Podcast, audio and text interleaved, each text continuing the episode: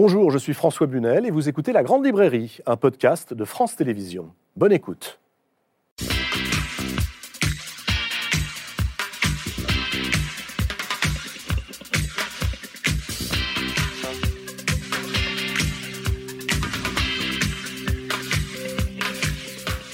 Bonsoir, bonsoir à tous et bienvenue dans la Grande Librairie. Quelle secrète famille avez-vous découvert ou bien caché au cours de votre vie?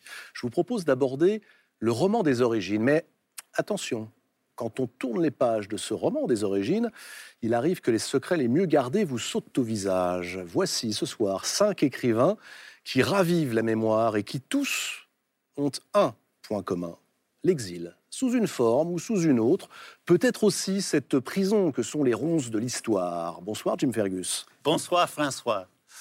Jim Fergus, vous êtes américain, vous vivez en Arizona. On vous doit de nombreux romans qui ont été des grands succès de librairie ici en France, et notamment Mille femmes blanches. Vous êtes d'origine française par votre mère et votre grand-mère, dont vous retracez l'Odyssée, à la fois terrible et fascinante, dans un roman que vous avez souhaité réécrire dix ans après sa première publication, Marie Blanche, qui vient de paraître dans une toute nouvelle version, euh, version qui lève le voile sur beaucoup de secrets de la famille de votre mère, mais aussi sur vous. On va en parler dans un instant. Euh, avec vous, sur ce plateau, j'ai choisi d'inviter un écrivain qui n'aime pas beaucoup les Américains, ni les romans populaires. Mais enfin, ce soir, il fera peut-être une exception pour vous, car vos livres ont beaucoup en commun. Bonsoir Santiago Amigorena. Bonsoir François Bunel. Très heureux de vous accueillir sur ce plateau. Moi aussi. Je suis américain, hein. je, tiens à le préciser, donc je, ne m'aime pas beaucoup. Mais euh, voilà, je m'inclus dans ce, dans ce grand continent, évidemment. Ouais. Américain ou sud-américain? Car vous êtes né en Argentine. Euh, à l'âge de 6 ans, vous avez fui la dictature dans votre pays pour l'Uruguay, tout proche, la rive d'en face en l'occurrence, quand on habite à, Buenos Aires. Pays, l'Uruguay, que vous quitterez euh, pour la même raison, quelques années plus tard, pour vous exiler, cette fois-ci à nouveau, mais en France. Le premier exil raconte cette enfance entre l'âge de 6 ans et l'âge de 11 ans. Un autre exil, de l'Italie vers la France. Bonsoir Simonetta Greggio. Bonsoir François. Très content de vous retrouver sur ce plateau, car vous poursuivez, vous aussi, une geste autobiographique, en réalité très intimement mêlée à l'histoire de votre pays natal, l'Italie. Bellissima vient de paraître chez Stock. C'est une jeunesse à l'ombre du fascisme, une jeunesse à l'ombre des années de plomb, et puis à l'ombre aussi d'un père dont il a fallu apprendre à ne plus avoir peur. Et puis, deux découvertes ce soir. Vous savez que c'est l'un des plaisirs des rentrées littéraires et particulièrement de cette grande librairie. D'abord, un premier roman signé Delphine Arbeau-Pariante. Bonsoir. Bonsoir François Binel. Je suis très heureux de vous accueillir parce que votre premier roman m'a totalement séduit. Une nuit après nous. C'est aussi l'histoire d'un secret familial sur trois générations mm. et puis une histoire d'exil, cette fois-ci de la Tunisie des années 60 vers la France d'aujourd'hui. Et à vos côtés, Lilia Hassen. Bonsoir. Bonsoir François. Alors là aussi, euh, j'avais lu votre premier roman. Et alors celui-ci, Soleil amer, le deuxième, me semble encore meilleur. Ah. De l'Algérie à la France, de l'âge d'or des cités HLM à leur abandon, et puis, évidemment, sinon vous ne seriez pas là ce soir, un secret autour de la naissance de deux frères, deux frères jumeaux, et nous sommes dans cette France des années 60-70. Avant d'ouvrir vos romans euh, respectifs, qui sont très souvent autobiographique. J'aimerais savoir ce que vous inspire. Tiens, cette phrase qui pourrait s'appliquer, me semble-t-il, euh, à chacun de vos livres et que je trouve dans le roman de Jim Fergus. Je la cite. Le vrai récit de nos existences ne commence pas à la naissance, non. Il faut remonter bien plus loin. Tiens donc, Jim Fergus. La vie ne commence pas le jour où nous naissons. Pas du tout. Euh, il commence beaucoup avant. Il commence avec euh, quand on est juste euh, quoi euh, on, est dans le, sang de nos parents, dans le sang de, nos mères, dans l'estomac de nos mères et, de notre mère. Et, pour moi, c'était, je vois la, vie que on absorbe toute de la, de la vie de nos, nos parents. Euh, avant la naissance. Avant la naissance. Ouais. Alors je ne sais pas si c'est avant la naissance, mais en vous lisant Santiago Amigorena, on s'aperçoit que c'est exactement cela. Le vrai récit de notre existence, c'est celui qui vous obsède, c'est-à-dire les silences de votre grand-père, euh, les mystères de votre arrière-grand-père, cette généalogie que vous n'en finissez pas d'interroger. Vous vous retrouvez dans la déclaration, Oui, la profession de foi de Jim Fergus? Absolument. Je pense que le- on, est la création de beaucoup, beaucoup de générations, et pas seulement de notre famille. On est la, création aussi de toute la culture qui, voilà, que nous allons découvrir ensuite. Mais on est déjà le produit de tout ça. Il y a une phrase, pardon, je crois que c'est dans, votre roman, vous parlez de l'amour qui a, des fondations millénaires. Euh, voilà, une relation amoureuse, elle, tend à montrer de nous tout ce que nous avons qui, nous dépasse par les siècles qui, nous ont précédés. Euh, C'est- absolument, je suis absolument d'accord. Cette très belle phrase de Jim Fergus euh, commence par euh, un mot, le vrai récit. Je note que vous avez tous mis roman hein, Mhm. sur euh, vos livres. C'est une belle précaution oratoire de dire que c'est un roman quand on parle de soi. Et Je note chez vous aussi, Simonetta Greggio, cette phrase de Kafka que vous citez tout de suite, dès le début de votre livre, comme si vous deviez, comme Jim Fergus, lever le malentendu. La vérité est mouvante, elle ne cesse de bouger. Ça existe, le vrai récit? De nos existences Ou alors... euh, Je pense qu'il se meut avec nous, justement. Je pense qu'il bouge avec nous et, et selon notre âge et selon aussi notre expérience et selon aussi nos expériences amoureuses. Parce que quand on, on est amoureux, quand on est en amour, on découvre de nous-mêmes des choses dont on ne connaissait pas l'existence et qui peut-être remontent à des frustrations, des douleurs, des souffrances, des joies qui nous dépassent et qui viennent d'ailleurs, on va savoir d'où et de quand. C'est ce qu'on va essayer de savoir ce soir et de comprendre comment tout ça euh, s'intègre dans l'héritage. La transmission, c'est aussi le mot que j'imagine vous, vous employez, que vous revendiquez, Lilia Hassen, Delphine Arbaud-Pariante. Toutes les deux, vous écrivez sur cette transmission. Oui. C'est la vérité que vous racontez ou... Bah, moi, je n'ai pas connu les années 60, les années 70, les années 80 dont je parle. Donc, c'est un peu la différence avec euh, les autres auteurs ici. Euh, donc, forcément, euh, la vérité, elle est, elle est parcellaire. Mais ce qui est intéressant, c'est qu'on n'est pas obligé de faire un travail d'archive ou d'être vraiment, vraiment trop collé justement à ce qu'on pense être vrai d'un point de vue historique. Le roman a sa vérité propre. Et, et moi, j'aime assez cette idée que, que même en inventant, on atteint une vérité parfois supérieure. Il y a À la de vérité dans le roman parfois que dans Oui, parce le qu'il y, euh, il y a une vérité du sentiment et, Mm. et cette vérité-là, elle est, elle est essentielle. Et puis euh, aussi, pour euh, rebondir sur ce que disait Lilia, je crois que la, la- la vérité, euh, elle arrive euh, au moment où on est euh, capable de la regarder. Euh, ça prend du temps, ça- il faut le temps de grandir, il faut le temps aussi de l'expérience, il faut l'amour. euh, Simonetta euh, le disait très justement. Euh, il, faut, euh, il faut un socle stable. Et ce socle stable, euh, si on a la chance d'arriver jusque-là, alors on peut regarder la vérité et on peut la regarder dans toutes ses failles aussi, dans, tout ce qu'elle a à déplacer de nous, dans tout ce qu'elle a à dire aussi de nos ancêtres, de là d'où on vient. Il me semble important, en tous les cas, de, de- comprendre que la vérité, c'est celle qu'on veut bien aussi raconter. Le roman des origines, il s'incarne à merveille dans vos livres, Santiago Amigorena. J'aimerais qu'on fasse connaissance un petit peu, vous et moi, et le public, bien évidemment. Alors, si on parle de Santiago Amigorena, il faut pas seulement parler de littérature, commencer Mm. peut-être par parler de cinéma, car Santiago Amigorena a écrit une trentaine de scénarios de films, dont Le Péril jeune de Cédric Clapiche, tourné trois films comme réalisateur. Dans sa trépidante vie, pour reprendre ses propres mots, Santiago Amigorena a aussi eu, je le cite, des enfants avec la future femme d'un président français, une actrice, partagé la vie d'une comédienne ayant obtenu les prix d'interprétation des festivals de Cannes, Venise et Berlin, croisé Beckett et Borges, Orson Welles et Fellini. Mais il est surtout, Santiago Amigorena, l'auteur d'une entreprise littéraire autobiographique étonnante et superbe, publiée dans le désordre. Ah Hmm. Et dont voici un nouveau volume intitulé Le premier exil, qui vient de paraître aux éditions POL. Vous racontez, Santiago Amigorena, dans ce livre, la période de votre enfance, qui se situe entre 6 et 11 ans, lorsque votre famille doit quitter l'Argentine pour l'Uruguay. Ce premier exil, avant celui euh, qui vous conduira en France en 1973, est absolument décisif. hein. Il est question de tout ce dont on vient de parler, les origines, mais aussi l'amour, l'amitié, la politique, la langue, et puis les dictatures sud-américaines. Euh, pour quelles raisons, très concrètement, et dans quelles circonstances, vous exilez-vous d'une rive à l'autre, de Buenos Aires à Montevideo, de l'Argentine à l'Uruguay? Bah, quoi, ce premier exil, vraiment, euh, c'est l'obligation de mes parents de partir de Buenos Aires en Argentine pour aller à Montevideo en Uruguay à cause d'un coup d'État. Euh, c'est un coup d'État qui n'est pas resté autant dans, la mémoire euh, historique que ceux des années 70, donc c'était en 66. c'est un coup d'État qui a, entre autres, interdit aux psychanalystes de travailler s'ils n'étaient pas médecins et aussi qui a produit des, violences très grandes dans les universités. Et mon père était professeur à l'université à ce moment-là.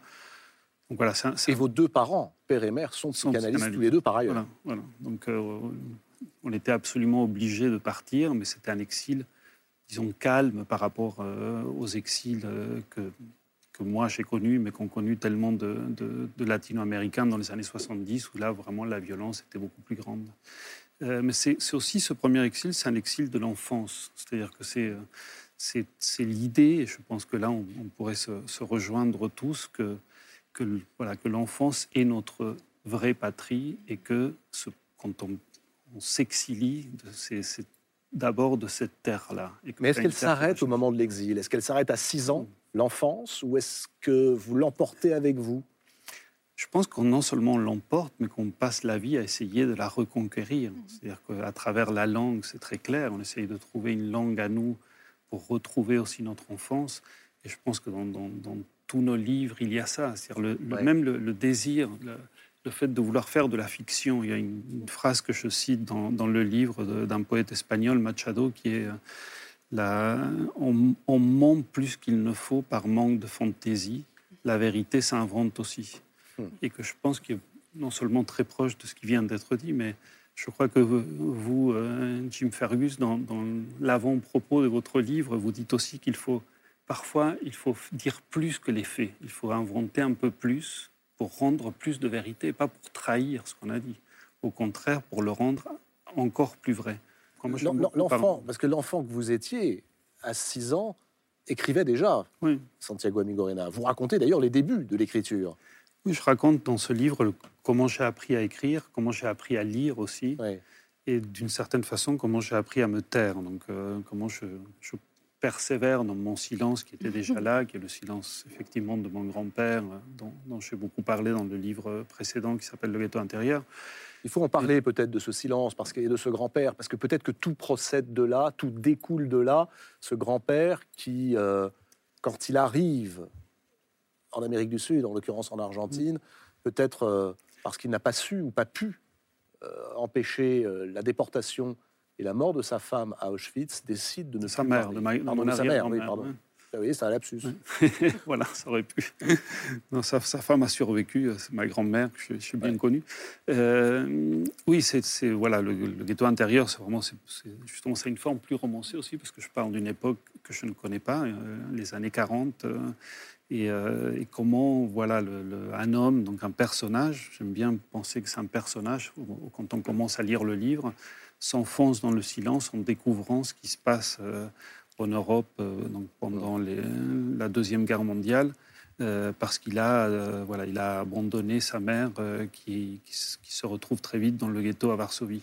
Donc à travers les lettres qu'elle lui, lui écrit, lui, voilà, par culpabilité, par par euh, une sorte de mélancolie profonde, euh, devient quelqu'un qui ne va plus parler. Euh, donc j'essaye de comprendre comment ce silence est le mien, mais c'est exactement toujours dans cette recherche de voir comment le, présent peut faire un écho dans le passé. Donc quand, quand vous disiez que je n'écris pas dans une chronologie, c'est que j'attends toujours le moment du présent qui va me sembler faire écho avec le passé pour que je puisse écrire sur certaines périodes. Quel est l'écho aujourd'hui, au moment présent avec Premier exil euh, bah, Je pense qu'il est. Euh, bon, c'est toujours des, des, échos singuliers, euh, très personnels. Là, l'écho principal, c'est que après les, deux enfants que j'ai eus avec cette comédienne qui est devenue la femme d'un président français, j'ai eu un troisième enfant avec une autre femme, une petite fille qui a deux ans, et que la mère de, cette fille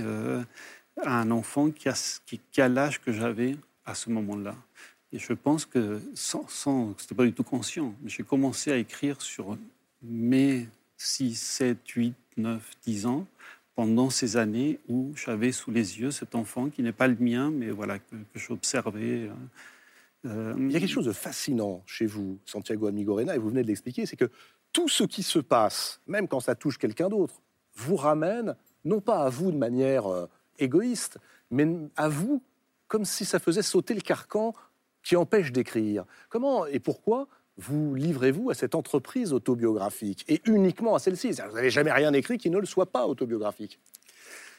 Je pense que c'est un, projet auquel j'ai pensé euh, très longuement. j'ai commencé à y penser pendant l'adolescence, donc ça fait, ça fait plus de 40 ans, et je l'ai euh, rédigé en tant que projet littéraire il y a plus de 30 ans. Donc, euh, Attendez, j'ai pas compris. Adolescent, vous vous disiez déjà, je passerai ma vie à raconter ma vie. Je passerai ma vie à écrire un livre qui sera le seul livre que j'écrirai et qui aura 4000 ou 5000 pages. C'est vertigineux quand même. vous, avez, vous avez pensé ça, vous, quand vous vouliez être romancière non.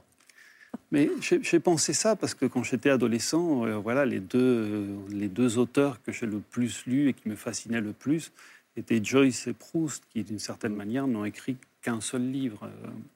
Euh, et Borges aussi, voilà, dont je pense la meilleure manière de lire Borges, c'est de lire toute l'œuvre dans un désordre absolu, comme si c'était un labyrinthe, mais comme si c'était un seul livre aussi. Il n'a jamais écrit un texte long, c'est des nouvelles et des poèmes, mais tout ça forme un seul livre. Donc, adolescent, le petit Santiago se dit très bien, je vais écrire une œuvre, 4000 pages, qui racontera toute ma vie. Oui, je ne me dis pas qu'elle va être bonne, l'œuvre. je me dis que je vais l'écrire. Euh, et c'est là où on peut revenir au début. J'ai un père qui, je pense, voulait que j'écrive. Euh, j'ai voilà, un grand-père silencieux. Mmh. Je peux décliner un peu dans tous les sens euh, des générations qui m'appartiennent, qui ne m'appartiennent pas, qui, sont, qui me dépassent. Euh, des auteurs que j'ai lus qui ont fait que, voilà, adolescent, je me suis dit ça. Euh, sur, l'écriture, euh, il y a beaucoup d'autodérision, c'est-à-dire que vous le dites sans aucune forfanterie, sans frime non plus. Je relève ceci, page 45, vous évoquez, je vous cite, votre narcissisme, je vous recite, votre suffisance, et puis vous vous qualifiez, je re-recite, de pétulant maboule dans le texte, avant d'évoquer, je re-re-re-recite, la visée mégalomaniaque de vos écrits. Vous en plaisantez en même temps?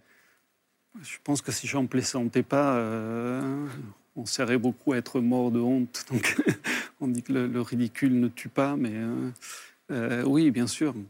Quand on, quand on dit explicitement qu'on va écrire après Proust et Joyce, je pense qu'il faut, il faut hmm. avoir un peu d'autodérision, sinon c'est c'est terrible. Après, voilà, c'est aussi quelque chose qui m'appartient. Je pense que c'est ma manière d'être. Je ne peux, pas, peux pas non plus y échapper. Hein. Euh, quand vous vous replongez dans la mémoire, quand vous êtes sortir de l'oubli, le petit garçon de 6 ans qui part en exil, vous écrivez ceci, que vos parents avaient réussi à déguiser votre exil en vacances. C'est-à-dire, ça, je voudrais qu'on s'arrête sur ce point. En fait, l'Uruguay était la destination naturelle euh, de vacances pour les Argentins. Donc, euh, toutes les vacances d'été, on allait en Uruguay, comme c'est le cas toujours maintenant. la plupart des Argentins vont en vacances en Uruguay. Donc, quand on, s'est exilé, on s'est installé dans un quartier qui est à l'extrême est de, de, la capitale de l'Uruguay, donc Montevideo, qui s'appelle Carrasco et qui est un quartier de plage. C'est un quartier très balnéaire, comme euh, il y a des quartiers de Rio qui, sont, qui ressemblent beaucoup à des, stations euh, estivales. Euh, donc on a passé les deux premiers mois à vivre comme si on était parti à la plage.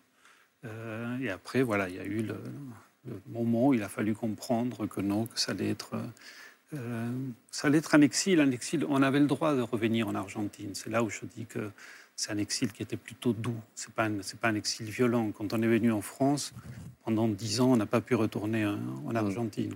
Euh, Est-ce que vous employeriez euh, l'adjectif qu'emploie Lilia Hassen, amer? Vous l'utilisez plus loin en parlant de la douleur amère de ce deuxième exil qui est celui qui vous amène en France. Mais le premier, y a-t-il quelque chose d'amer dans cet exil? Je pense pas. Je pense que le, premier exil, et c'est quoi le, moteur de l'écriture de, ce livre-là, euh, c'était plutôt d'essayer de trouver qu'est-ce qui était propre à l'enfance, qu'est-ce qui faisait que l'enfance, voilà, m'a toujours fasciné, elle continue de me fasciner.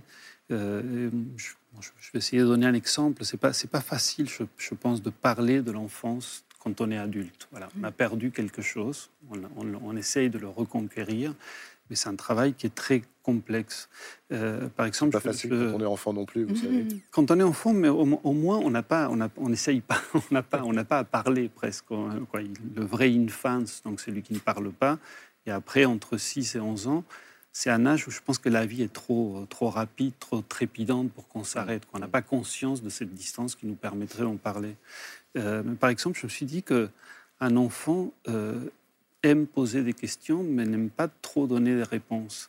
Et, euh, et, en fait, la question, pour moi, elle a une forme de beauté qui peut vraiment éblouir, alors que la réponse, c'est juste, on, est satisfait par une réponse. C'est un peu, je n'avais pas pensé avant, mais c'est un peu comme l'amour et le sexe. on peut assouvir son désir, mais euh, l'amour, c'est inassouissable. On ne va jamais aller jusqu'au bout de quelqu'un qu'on aime. Euh, voilà, une, question qui reste sans réponse, c'est quelque chose de propre à l'enfance. Et c'est quelque chose qu'on perd en devenant adulte. J'ai dit que ça allait être un peu compliqué, mais le, le premier exil, c'est aussi l'exil de ça, l'exil de ce moment où on n'a pas besoin de chercher des réponses. Et en même temps, c'est passionnant car le premier exil, pour vous, est l'occasion de débuter la première psychanalyse. C'est-à-dire que là, vous allez chercher quoi? Des questions? Des réponses C'est pas moi qui vais les chercher. Là, c'était la mode à l'époque. C'était les psychanalystes envoyaient leurs enfants chez des psychanalystes. À 6 ans à 6 ans, mais ah, mon, frère est allé à 2 ans, donc il a commencé. Entre 2 et 12, je pense qu'il a fait 10 ans de psychanalyse. Oui. Ouais. Alors, c'est pas simplement aller chez le psychanalyste, c'est y aller trois fois par semaine. à 6 ans. Voilà, c'était, c'était bon, l'Argentine a une relation très particulière avec la psychanalyse. C'est de très loin le pays où il y a le plus de psychanalystes par habitant. Il y a un quartier de Buenos Aires qu'on appelle mm. Freud où habitent les psychanalystes. Bon, c'est vraiment et, euh, et dans les années 60 et 70, effectivement, c'était à la mode d'envoyer les enfants très petits parce qu'ils avaient peur du noir, parce qu'ils étaient jaloux d'un frère euh, chez le psychanalyste.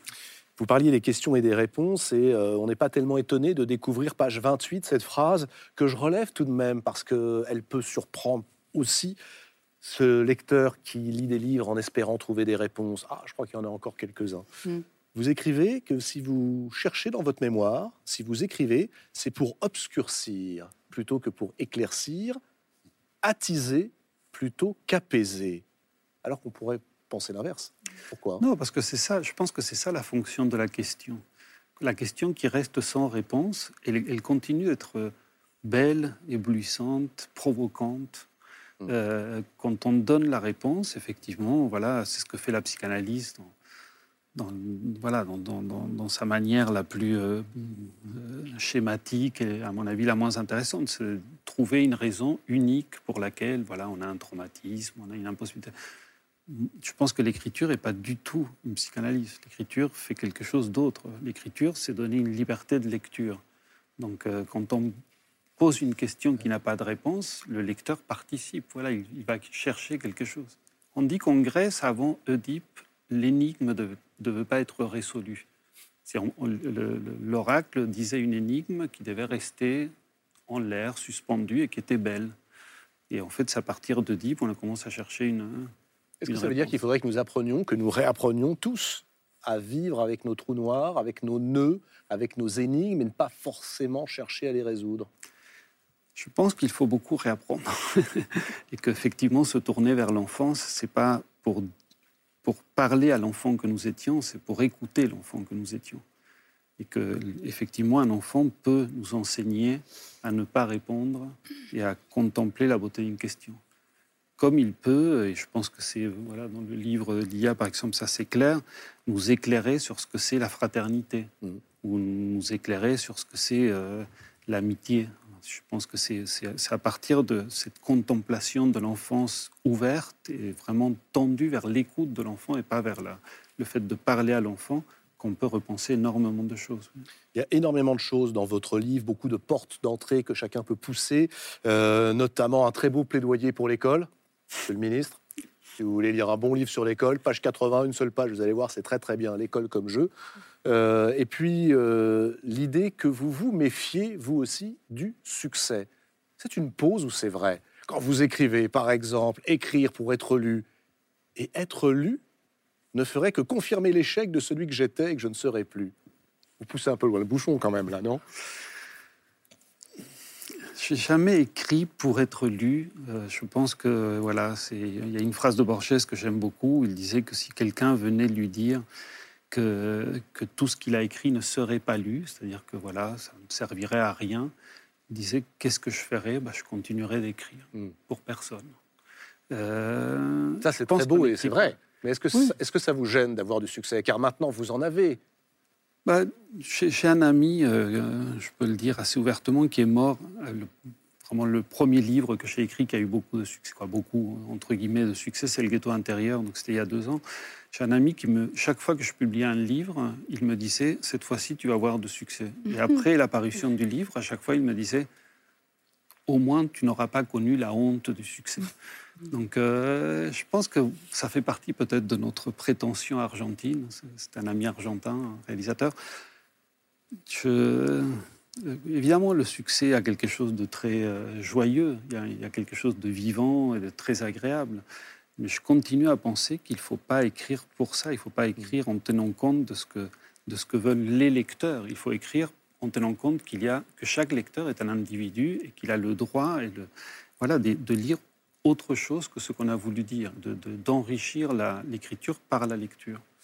Lire peut être un plaisir, écrivez-vous, mais ce n'est jamais une banale évasion. Qu'est-ce que c'est, au fond, lire Santiago Amigorena? Ah, Comme je disais, je, pense que lire et écrire, c'est presque la même chose. En tout cas, dans, ma vie, moi, j'ai écrit et lu euh, en mêlant, voilà, je, euh, je dans, ce que j'écris, il y a une sorte de, travail intertextuel que je cite énormément. Euh, euh, d'autres livres. Euh, sans parfois d'ailleurs. presque, toujours, presque toujours sans. Je, mets des italiques parce que j'aime bien qu'on sache que c'est n'est pas de moi. Après, donc, presque tous les italiques, 95% des italiques, c'est des citations. Donc il y en a quelques centaines, je pense, dans, dans chaque livre. Euh, mais ça fait partie de quoi je, dis parfois que je suis né dans une bibliothèque. J'ai lu et j'ai écrit ensemble. Voilà, ce qui vient, donc je n'ai pas la. Euh, parmi toutes les prétentions que j'ai, euh, je pense que je n'ai pas celle d'être original. Donc, j'ai la, la, prétention d'écrire en, en, englobant ce que j'ai lu avant, ce qui, me semble important, effectivement. Quand certains sujets demandent un peu de politique, certains sujets demandent qu'on parle de la culture contemporaine, et certains sujets demandent qu'on parle de la Grèce antique. Il a pas, il faut se laisser aller vers ça. Lisez Le Premier Exil, un des nombreux volumes de l'auto-bio-encyclopédie de Santiago Amigorena, c'est publié aux éditions POL.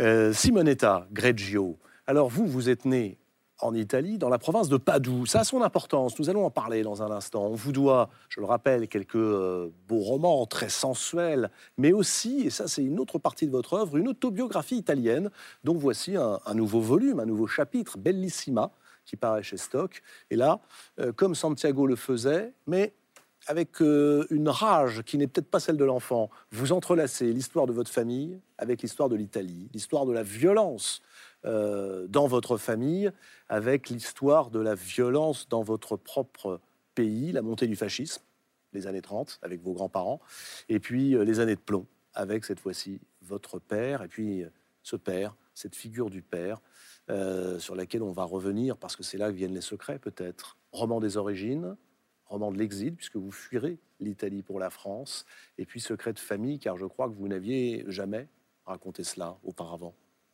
Non. Jamais. Non, je ne pouvais pas. C'est ce qu'on disait tout à l'heure. Il faut être prêt pour regarder les choses. Et c'est à ce moment-là que les choses arrivent et que vous pouvez enfin les écrire. on va commencer par ce souvenir, si vous voulez bien, qui est au cœur de ce livre. Qui est l'homme sans visage? Si je le savais. En fait, l'homme sans visage devient un peu le paradigme, un peu, euh, l'homme euh, qui est le patriarche, celui qui représente le patriarcat, celui qui représente aussi la violence et le fascisme en Italie. Donc cet homme sans visage est en réalité euh, un kidam. Enfin, ça peut être n'importe qui, mais n'importe qui qui prend cette, euh, qui, qui, assume cette violence. Euh, pas, pour une petite fille, celle que j'étais, et ensuite pour la grande fille que je suis devenue. Et Quel âge avez-vous. Quel âge avez-vous lorsque euh, arrive cet épisode avec l'homme sans visage? On n'est pas loin des 6 ans de Santiago Amigorena. Ben, j'ai 8 ans. J'ai 8 ans, j'ai plus ou moins euh, reconstruit à travers les photos d'époque, un petit maillot de bain que j'avais, que j'aimais bien, un petit chapeau ridicule que ma mère mettait sur ma tête euh, quand on allait au pique-nique. Et peu à peu, cette mémoire, ce, souvenir est, revenu, mais tout doucement, vous savez, comme une marée un peu. Ça laisse des choses sur la plage. Parfois, c'est des coquillages ou des étoiles de mer. Parfois, c'est des sacs en plastique. Donc, euh, il faut un peu faire le tri. Et puis, tout d'un coup, vous savez que vous avez toujours su. Et là, c'est à ce moment-là qu'il faut écrire, je pense, parce que les choses aussi, aussi refluent par la suite. Est-ce qu'on peut la raconter, cette anecdote, ce moment, ce moment très précis? J'étais à un pique-nique un dimanche avec mes parents, mes petits frères, mes grands-parents. C'était à la montagne, tout près de Venise. Il y a une belle montagne qui s'appelle l'Altipiano di Asiago. Et euh, à la fin du déjeuner, les adultes avaient bu quelques verres. Euh, mes petits frères sont partis euh, jouer près du ruisseau. Et puis moi, comme je le faisais souvent, bah, je faisais semblant que je cueillais quelques fleurettes pour prendre la poudre d'escampette parce qu'il n'y a rien de pire que les adultes qui restent là pendant des heures et qui rigolent bêtement et qui mangent, etc. Enfin, tout ça, les enfants détestent ça, je pense. Moi, je, détestais ça. Et, je pars comme ça dans le, vers le bois. Et à un moment donné, je retrouve cet homme qui était donc pendant le, déjeuner, enfin le déjeuner euh, sur l'herbe. Et je ne sais pas pourquoi, je sens qu'il y a quelque chose. Je sens que cet homme ne me veut pas du bien. Et il a beau me parler avec sa voix suave et tout ça, je me dis, soit tu restes comme les hérissons et tu vas être écrasé, soit tu t'échappes. Et donc, il y a toute une, force vitale en moi qui fait que je me mets à courir le plus vite possible. Et une petite fille de 8 ans court très vite, si elle veut.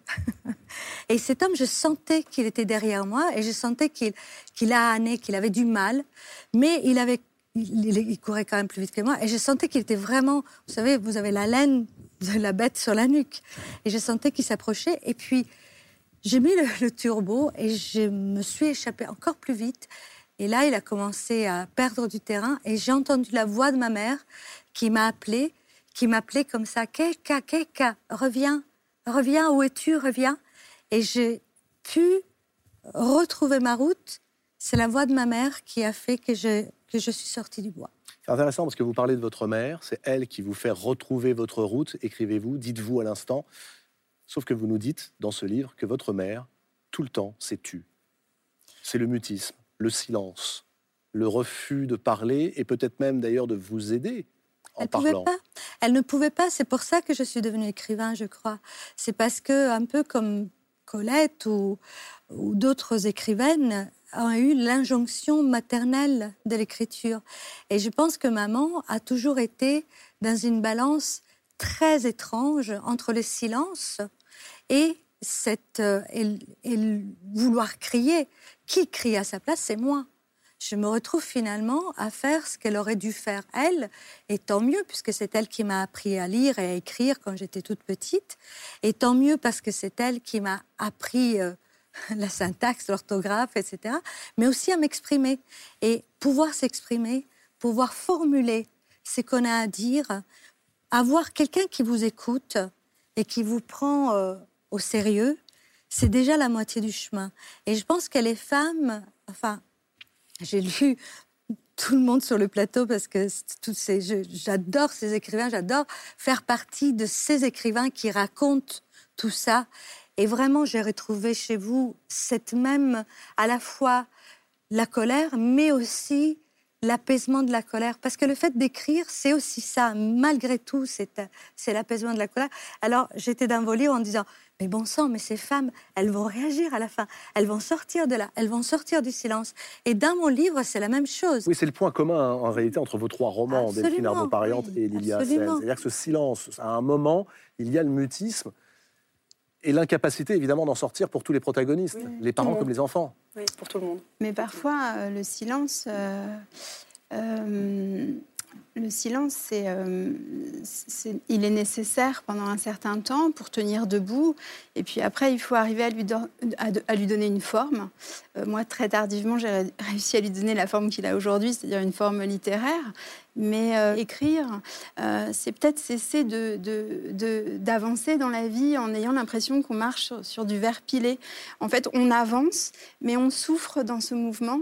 Et à un moment donné, il faut euh, entendre cette souffrance. Et cette souffrance, elle, elle, elle, elle va se libérer, elle va, elle va cesser d'exister dès lors qu'on va pouvoir s'exprimer et trouver, vous avez raison Simonetta, quelqu'un qui est prêt à vous entendre. Pas seulement vous écouter, mais vous entendre. Euh, entendre votre détresse Là, il n'y a personne hein, pourtant qui vous entend. Euh, on a l'impression que vous le cherchez très très très très longtemps. Pendant celui très longtemps. celle qui Mais parce que justement, je ne savais pas formuler. Moi-même, j'étais complice de ce système.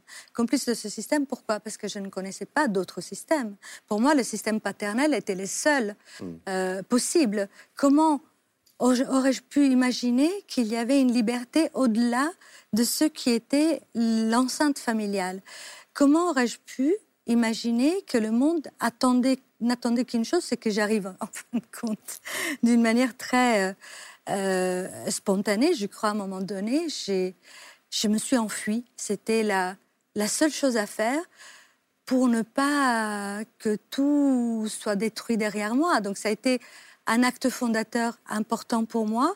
On parlait des trous noirs dans tous les sens du terme, c'est-à-dire des trous noirs dans le texte et des trous noirs aussi qui sont les traumatismes vers lesquels vous allez, mais vous pouvez vous approcher du trou noir jusqu'à un certain point. Mm. Vous pouvez regarder dedans, mais si vous regardez de trop près, vous êtes aspiré par ces trous noirs. Donc il y a les trous noirs du texte, de ce que vous ne pouvez pas vous dire, ou pas encore, et aussi les trous noirs qui risquent de vous avaler. Et tout ça, ça m'a pris très longtemps d'écrire ce livre, justement pour ça. Mon, mon, éditeur et Capucine, mon éditrice, ont, attendu. Et régulièrement, ils me posaient la question, mais quand est-ce que tu nous donnes ce livre? Mais je n'en sais rien. Comment voulez-vous On tire pas sur l'herbe pour, pour la faire pousser plus vite? Moi, je ne pouvais pas euh, aller plus vite que ça. Et même tout ça, pour moi, était... Euh, c'est un miracle d'avoir pu écrire ce livre. Alors résumons, Simonetta Greggio. Un homme sans visage qui vous poursuit, une mère qui paradoxalement vous appelle tout en restant dans le silence, et puis un père. Et comme Jim Fergus, la mémoire fonctionne avec les photos. C'est très étonnant hein, chez vous deux, cet usage de la photographie pour tout à coup faire en sorte que le souvenir puisse euh, revivre et revenir. Une seule photo chez vous. Elle est page 192, la voici. Quand vous la regardez, cette photo, que dit-elle et que ressentez-vous aujourd'hui? Bah, je sens l'amour infini que j'avais pour mon père. Je Votre père et euh, vous? Bah, Je sens Enlacé. je C'est moi qui l'enlace. Lui, il a les, bras ballants. Il ne sait pas quoi faire de la mort de cette petite fille. Cette petite fille qui va grandir trop vite. Et regardez, dans cette photo, je l'air à la fois effrayée, sauvage, euh, jalouse, peut-être c'est ma mère qui prend la photo, je ne sais pas, je ne m'en souviens pas. J'avais un maillot de bain qui était ridicule parce qu'il baillait de partout. Et en plus, je devais avoir 8 ans là, donc euh, l'homme sans visage était passé par là et j'avais cessé de manger. Je ne voulais plus manger. Donc mon père, qu'est-ce qu'il voulait qu'il fasse de cette petite fille qui ne sait pas manier? Il ne sait pas quoi faire de ça. tout son amour de père, se, transforme au moment où cette petite fille devient une femme? À quel moment la violence s'installe-t-elle chez votre père envers vous? Au moment où euh, il m'attrape en train de, avec un garçon. On se touchait la main, c'était mmh. terrible. Hein. et, euh, je, je vois encore le regard de mon père qui passe dans la voiture Et moi, j'étais avec euh, ce petit copain dont j'ai totalement oublié le, nom et le visage d'ailleurs. Et je, je c'était pas celui, dont je parle dans le livre, c'était encore quelqu'un d'autre. Et donc, je lui touche la main. Mon père passe et je vois ses, yeux, son visage s'assombrir. Et le soir même, il y a un déchaînement de violence inouï. C'est-à-dire qu'il casse tout dans l'appartement. Il casse tout, mais y compris les, ampoules, y compris euh, les vitres, y compris euh, les assiettes. Il casse absolument tout. Euh, mes deux petits frères sont totalement... ils se tiennent dans les bras comme deux petits chatons dans un coin de la pièce. Ma mère pleure, tout le monde pleure. Mon tout petit frère qui vient de naître pleure, hurle à la mort. Et moi, je suis au milieu, avec papa qui tape contre le mur comme ça. Et moi, je suis au milieu et je ne pleure pas. Et je ne pleure pas parce que ça sert à rien de pleurer. Ça, ce qui vient de se passer, il y aura un avant, il y a un après, c'est plus possible.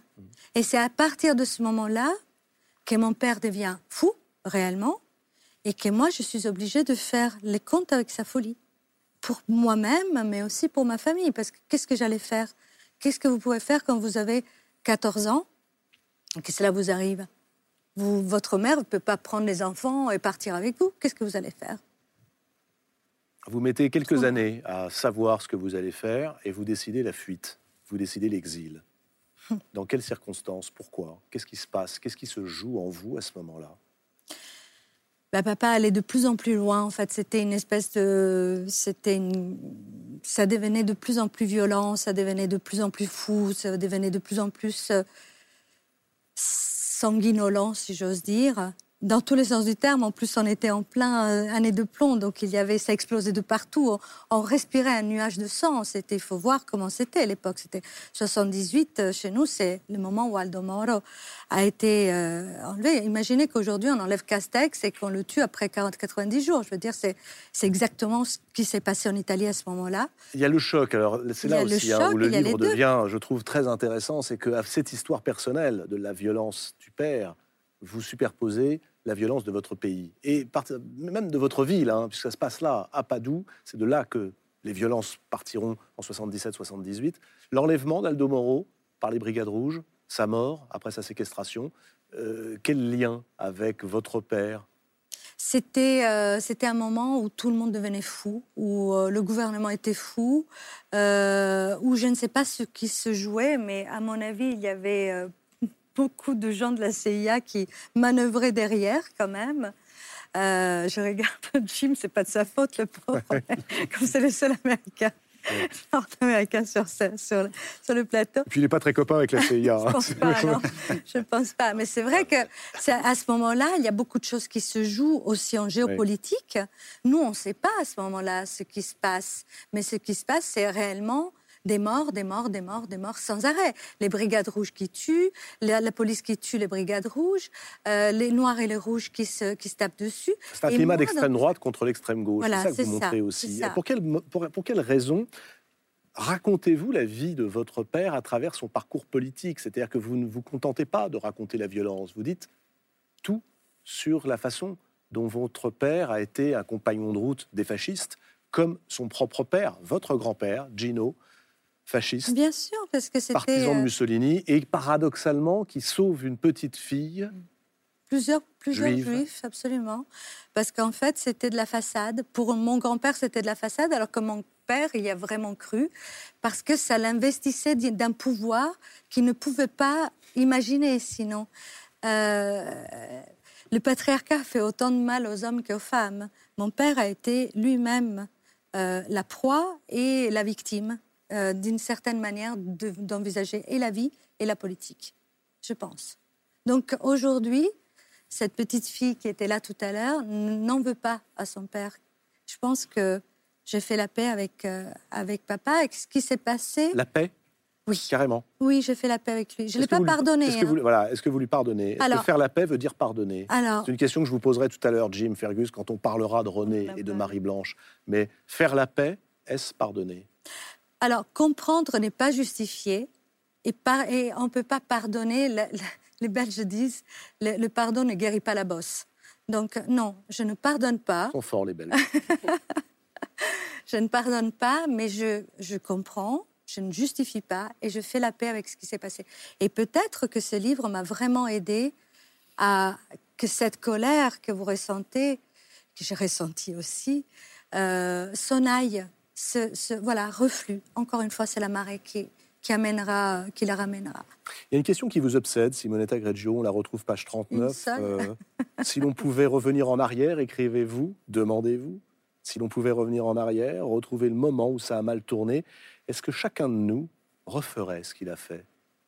Réponse. C'est la dernière phrase de Gatsby qui dit, mais finalement, s'il avait pu revenir à un moment donné et revoir pourquoi il s'était trompé, probablement il ne l'aurait pas fait. Et je pense que mon père, maintenant, à la lumière de ce qui s'est passé par la suite dans notre vie, ne referait pas ce qu'il a fait avec moi.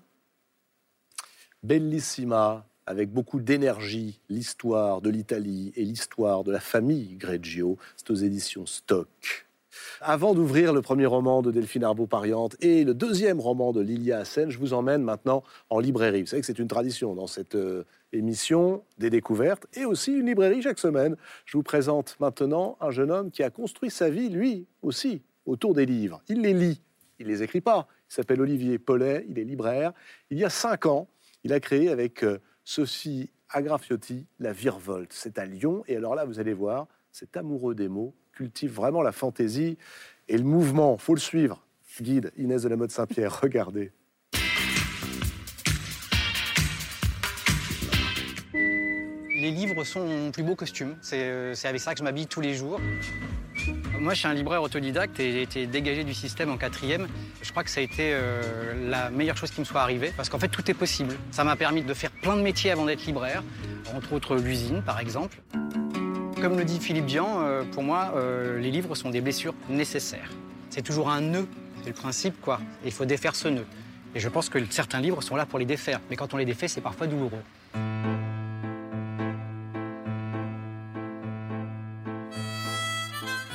le grand livre américain, c'est Le Prince des Marais de Pat Conroy. Tom, son frère, sa sœur, le sud des États-Unis, euh, un père alcoolo, une mère folle. C'est puissant, évocateur.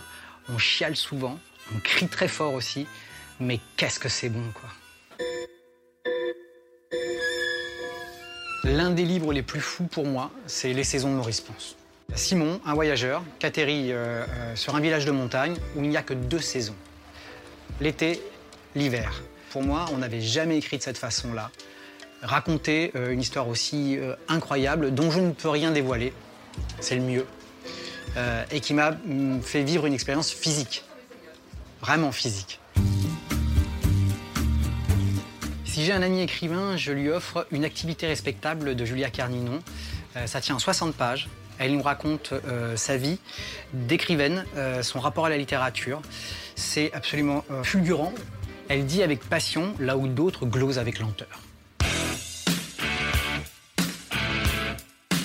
Mon livre rock, c'est Le plongeur de Stéphane Larue, euh, l'histoire d'un jeune homme qui, euh, parce qu'il va s'endetter, va devoir euh, travailler dans, un grand restaurant et faire la plonge. On devient plongeur avec lui, on vit ça au quotidien. C'est un bouquin qui est charnel, c'est un bouquin qui est plein de mélancolie et qui est aussi plein de musique. Et entre autres de hard rock.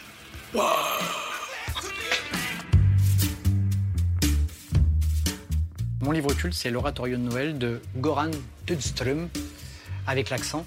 Ça raconte l'histoire de trois générations. Le père, le fils et le grand-père. Il est question euh, forcément de, cet écho générationnel. C'est euh, à qui on transmet la folie, à qui on transmet le bien, à qui on transmet le mal, euh, à qui on transmet aussi la tristesse et aussi le bonheur. À qui transmettons la tristesse et le bonheur? Bah Justement, on continue d'en parler avec Santiago Amigorena, Simonetta Greggio, Jim Fergus, Delphine Arbaud-Pariante et Lilia Hassen. Les secrets sont des bâtons de dynamite qu'on cache sous un lit. C'est ce qu'on peut lire, page 102 du deuxième roman très réussi de Lilia Hassen, Soleil amer, qui vient de paraître aux éditions Gallimard. L'histoire de deux jumeaux. L'un est adopté et c'est un secret de famille que nul ne doit ébruiter de peur que la famille n'éclate. Une famille où on croise un père algérien venu travailler en France au début des années 60, une mère qui le rejoint quelques années plus tard dans ces HLM qui furent autrefois un creuset multiculturel avant que tout n'explose quelques années plus tard. Et c'est dans ce contexte que l'on va suivre l'évolution des trois filles du couple et de ses jumeaux, sur lesquels s'est abattu, mais alors un véritable manteau de silence. Qui sont Lilia Hassen lorsque débute cette histoire en 1959 dans les montagnes des Aurès en Algérie? Qui sont Naja et Saïd? Effectivement, Naja euh, euh, vit euh, dans cette, dans région magnifique des Aurès en Algérie, qui est une région dont a très bien parlé Camus d'ailleurs, les ruines de Djemila. C'est des ruines magnifiques à flanc de montagne où il neige en hiver, où il fait très chaud l'été. Et elle, élève ses trois filles, qui sont Mariam, Nour et Sonia. Elle a déjà perdu un garçon. Peu de temps après, elle, euh, peut rejoindre son mari qui, euh, qui, lui est déjà en France et qui travaille dans une usine automobile, qui a été appelée pour travailler en France dans une usine automobile euh, à Boulogne-Billancourt. elle va pour le rejoindre. Au début, avant les cités HLM, ils se retrouvent tous dans une maison un peu vétuste, donc avec vraiment des difficultés. Elle fait la connaissance de sa belle-sœur, Eve, qui est très différente. Euh, parce que c'est une femme qui a accès aux livres, qui, euh, qui va à la bibliothèque tous les samedis, euh, et qui est donc la femme du frère de, de, son, de son mari. Les deux femmes vont, vont tisser des, des liens, des, enfin, elles vont s'entendre très très bien, sauf que Naja tombe enceinte. Donc c'est sa cinquième grossesse, elles ont à peu près le même âge, mais évidemment dans ces conditions-là, Naja ne peut pas garder l'enfant, et donc les couples se mettent d'accord pour donner l'enfant à la naissance. le problème, c'est qu'effectivement le jour de l'accouchement arrive. Il n'y a pas un enfant. Il n'y a pas un enfant, mes deux, mes deux enfants. Et donc, euh, il donne un des garçons euh, au couple d'Ève et Kader, et il garde l'autre. Euh, et ces deux garçons vont grandir entre les années, la fin des années, enfin, le début des années 60, on est au début des années 60, jusqu'à la fin des années 80. on suit leur parcours, on suit leur enfance, leur adolescence, et évidemment, ils ne savent pas qu'ils sont, qu'ils sont frères, puisque ce sont des faux jumeaux. Donc on leur, cache, on leur cache le secret de leur naissance en leur faisant croire qu'ils sont cousins. Là aussi, hein, c'est le silence. Il n'y a que deux sœurs qui sont au courant, euh, qui vont d'ailleurs euh, assez rapidement quitter la scène, en tout cas la scène française.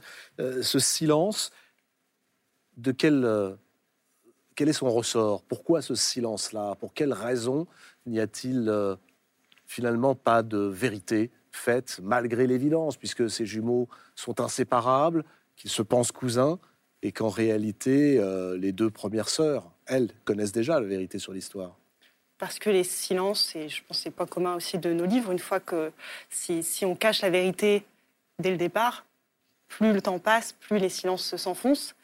Et là, c'est ce qui, c'est ce qui se passe. Euh, Amir, euh, donc le, le, garçon qui a, qui a été gardé euh, par sa mère biologique, porte en lui ce silence, il ne parle pas. Il a des difficultés à s'exprimer.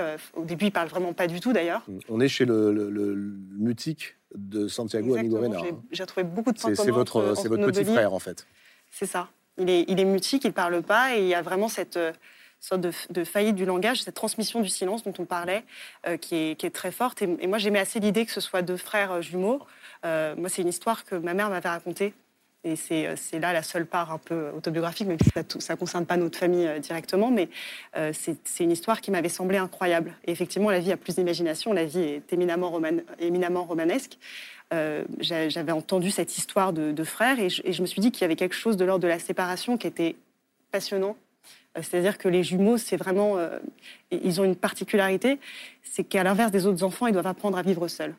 ils sont deux immédiatement. Et puis ils ont entendu un cœur battre près, près de leur oreille, l'un l'autre pendant toute la grossesse. Et puis un jour, il y a une séparation, là où les autres enfants vont, devoir apprendre à sociabiliser.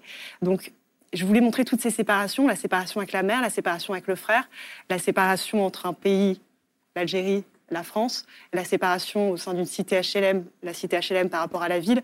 Et finalement, c'est toutes ces séparations qui créent aussi, euh, euh, cette faillite du langage et cette difficulté à dire. Pour quelle raison euh, les parents, nageant en tête d'ailleurs, pensent-ils que à force de tordre le réel, on finira bien, il finira bien par plier? Parce que c'est ça aussi cette idée, c'est l'idée que les mensonges, les silences, finiront bien par faire en sorte que rien ne soit arrivé. Exactement. Nommer les choses, c'est les faire exister. C'est ce que, ce que j'écris un moment dans, mon livre. Euh, c'est on a l'impression toujours que, si on ne nomme pas, que si on ne parle pas, et notamment euh, euh, quand il y, a eu, il y a eu un déracinement, que, les choses vont disparaître. C'est le cas pour, la Shoah, c'est le cas pour plein d'événements, d'événements traumatiques. le problème, c'est que ça crée, une sorte de, de retour de bâton très violent, parce que ce qu'on a voulu enfouir chez nous se transmet chez nos enfants, et les enfants, à leur tour, nous le renvoient. Euh, par d'autres formes d'expression. Ça peut être la violence, ça peut être le mutisme, ça peut être plein de, plein de réactions très différentes. Mais ce, silence originel, euh, il, se paye. Euh, je reviens à cette question du secret parce que je trouve que vous avez bien réussi aussi à cerner ce qui est la problématique des parents quand ils s'enferment dans le silence. Vous le résumez un petit peu comme ça. Si le secret est révélé, la famille éclate, c'est ce que pensent les parents. Mais s'il est gardé, la famille éclate aussi. Que faire? C'est ça, c'est ce que je disais sur ce fameux bâton de, ces fameux bâtons de, dynamite. Dans tous les cas, ces secrets de, ces secrets de famille empoisonnent euh, des générations. On parlait de transmission. Ils, euh, contaminent tout. Et, Mais euh, comment est-ce qu'on en sort? Si tu parles pas, tu es complice. Si tu parles, tu es coupable. Moi, je pense qu'il vaut mieux parler. Moi, je pense qu'il vaut mieux parler. à travers l'écriture, on essaye aussi de, de trouver des questions. C'est ce qu'on se disait tout à l'heure, mais c'est aussi une manière de il y a une recherche presque modianesque dans tout ce qu'on dit euh, quand il explique que c'est un chien qui fait semblant d'avoir un pédigré. En fait, on est tous en recherche d'un pédigré. On est tous en recherche de, ses origines et même de comprendre ce, que nos, parents ont eu, euh, d'avoir vu ses parents parfois euh, avoir des moments d'absence, des moments de silence, des moments de moi-même parfois ne pas avoir compris certaines réactions euh, de, ma famille. Euh, je ne cherche pas forcément des réponses absolues, mais en revanche, en, discutant avec ses parents, souvent, euh, on, a des pistes. On a au moins des pistes. Quel est-il le vôtre de pédigré, Lilia Hassen C'est une question personnelle. mon pédigré, c'est un mélange justement de toutes les choses qu'il y a dans le livre. C'est-à-dire que moi-même, le livre est assez court dans sa forme, mais en réalité, il fait 600 pages dans ma tête. Euh, J'y ai, mis justement beaucoup de, beaucoup de non-dits. Je laisse beaucoup de place au lecteur parce que je veux que, que cette histoire que je raconte, finalement, ces secrets de famille, ces secrets euh, euh, très qui peuvent paraître très personnels ou une dimension universelle. On, le voit, on, a, on a, tous euh, cette difficulté parfois à dire, cette difficulté à, comprendre. Et, et, en ce qui me concerne, je suis, je suis issue de la troisième génération d'immigrés. Donc c'est un rapport aussi un peu, un peu différent. Et justement, c'est le rôle de, du, du, du, romancier. C'est-à-dire que je suis cette troisième génération, donc j'ai le regard et j'observe. Et j'ai vu, et j'ai vu tout ce qui... J'ai vu la douleur de la première génération, la difficulté à transmettre à la deuxième. Mmh. Euh, j'ai et, et, moi, je suis un peu l'héritière de ça. Et je, et je, regarde cette histoire avec beaucoup, de, avec beaucoup de tendresse et de douceur. Et c'est ce que j'ai essayé de faire dans le livre. C'est-à-dire que j'ai pas du tout j'ai pas du tout voulu être dans la colère, justement. Euh, j'ai voulu que ce livre, ce soit, euh, ce soit ces bribes de souvenirs que j'avais que j'avais eu, de, eu et entendu euh, de, ma mère, que de pouvoir les reconstituer, de pouvoir reconstituer une mémoire qui, est, qui, est, qui était aussi la mienne et que je pensais pas. En fait, je pensais pas que cette histoire me touchait autant. Et finalement, c'est en écrivant ce livre que la mémoire s'est mise en action, qu'il y a une espèce de construction comme ça et de presque même de logique, mais que, mais que je ne pressentais pas avant. Donc c'est ce qui est compliqué, c'est que mon pédigré, en fait, il, est dans ce livre, il est, il, est, il est dans les silences aussi, et je ne peux pas le définir comme ça en une phrase, parce que je pense qu'il est fait, euh, il est fait de, de beaucoup de secrets, peut-être des secrets que je connais, dont j'ai pas encore les, les réponses, des secrets que j'ignore encore. Est-ce qu'il est fait aussi de cette page 108 que je trouve très belle, parce qu'elle raconte aussi euh, cette histoire sur fond d'un racisme conscient ou inconscient de la part de beaucoup de Français.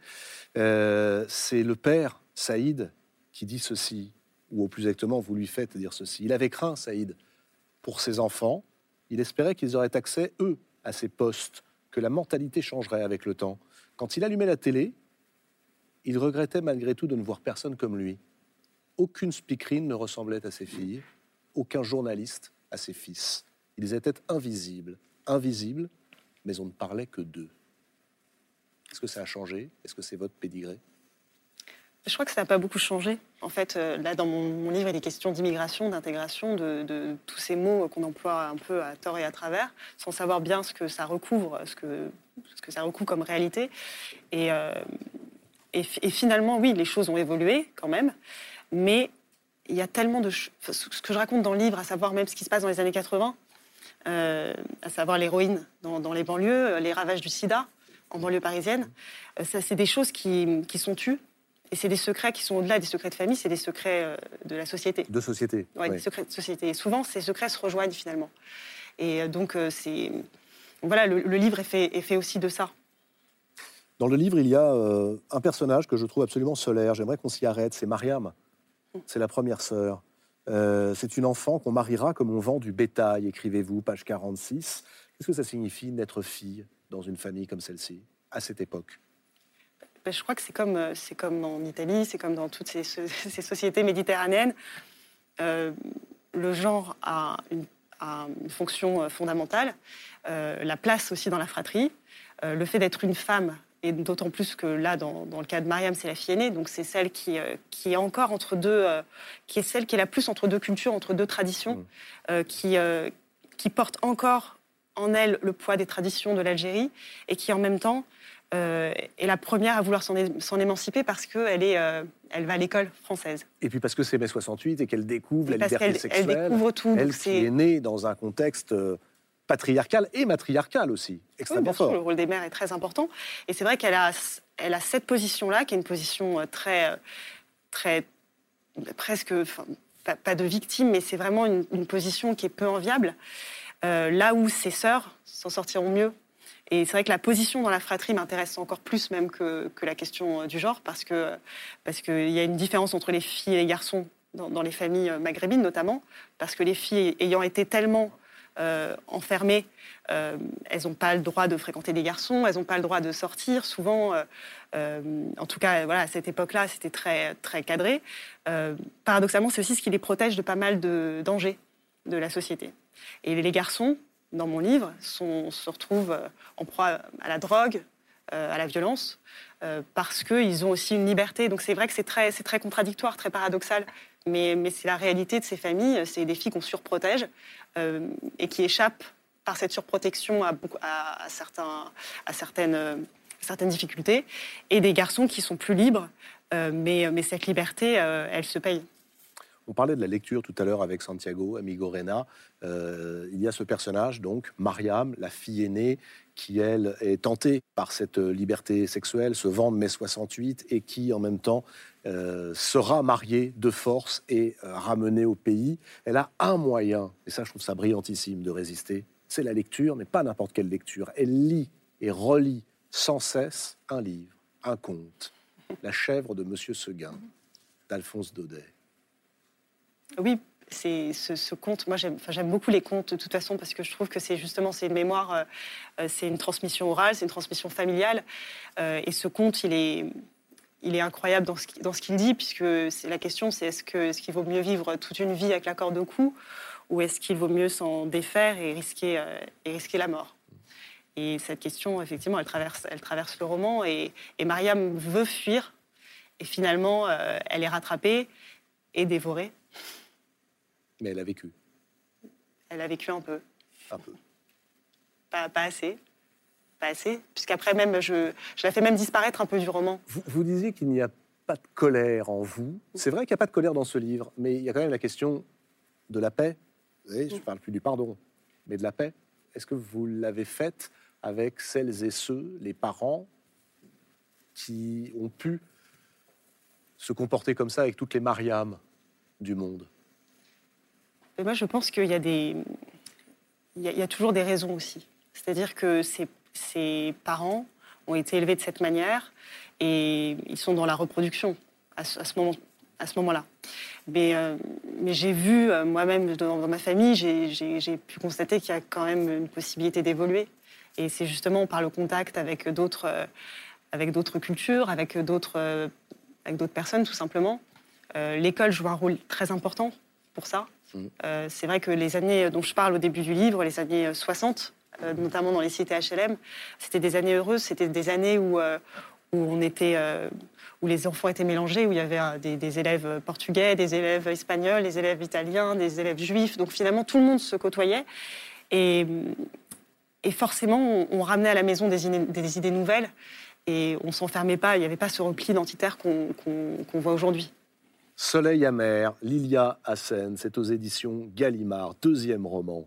Avant d'ouvrir le premier roman de Delphine Arbeau-Pariante, je voudrais vous parler brièvement de Si on lisait à voix haute. Vous savez, le grand concours de lecture que nous avons imaginé pour les jeunes. Alors, si vous êtes prof au collège ou au lycée, vous vous rendez, vous pouvez le faire là, dès maintenant, dès ce soir, sur le site de Lumni, lumni.fr, pour vous inscrire à ce concours. Je rappelle que vous étiez 130 000 la saison dernière, 130 000 jeunes venus de toute la France pour euh, lire à voix haute. Et si vous êtes euh, bah, parmi ces jeunes élèves, par exemple, c'est à vous de convaincre vos professeurs. Je compte sur vous pour qu'ensemble, nous fassions là une nation de lecteurs et pas seulement des lecteurs. Alors, comment bien lire? Ah, bonne question. Comment mieux lire?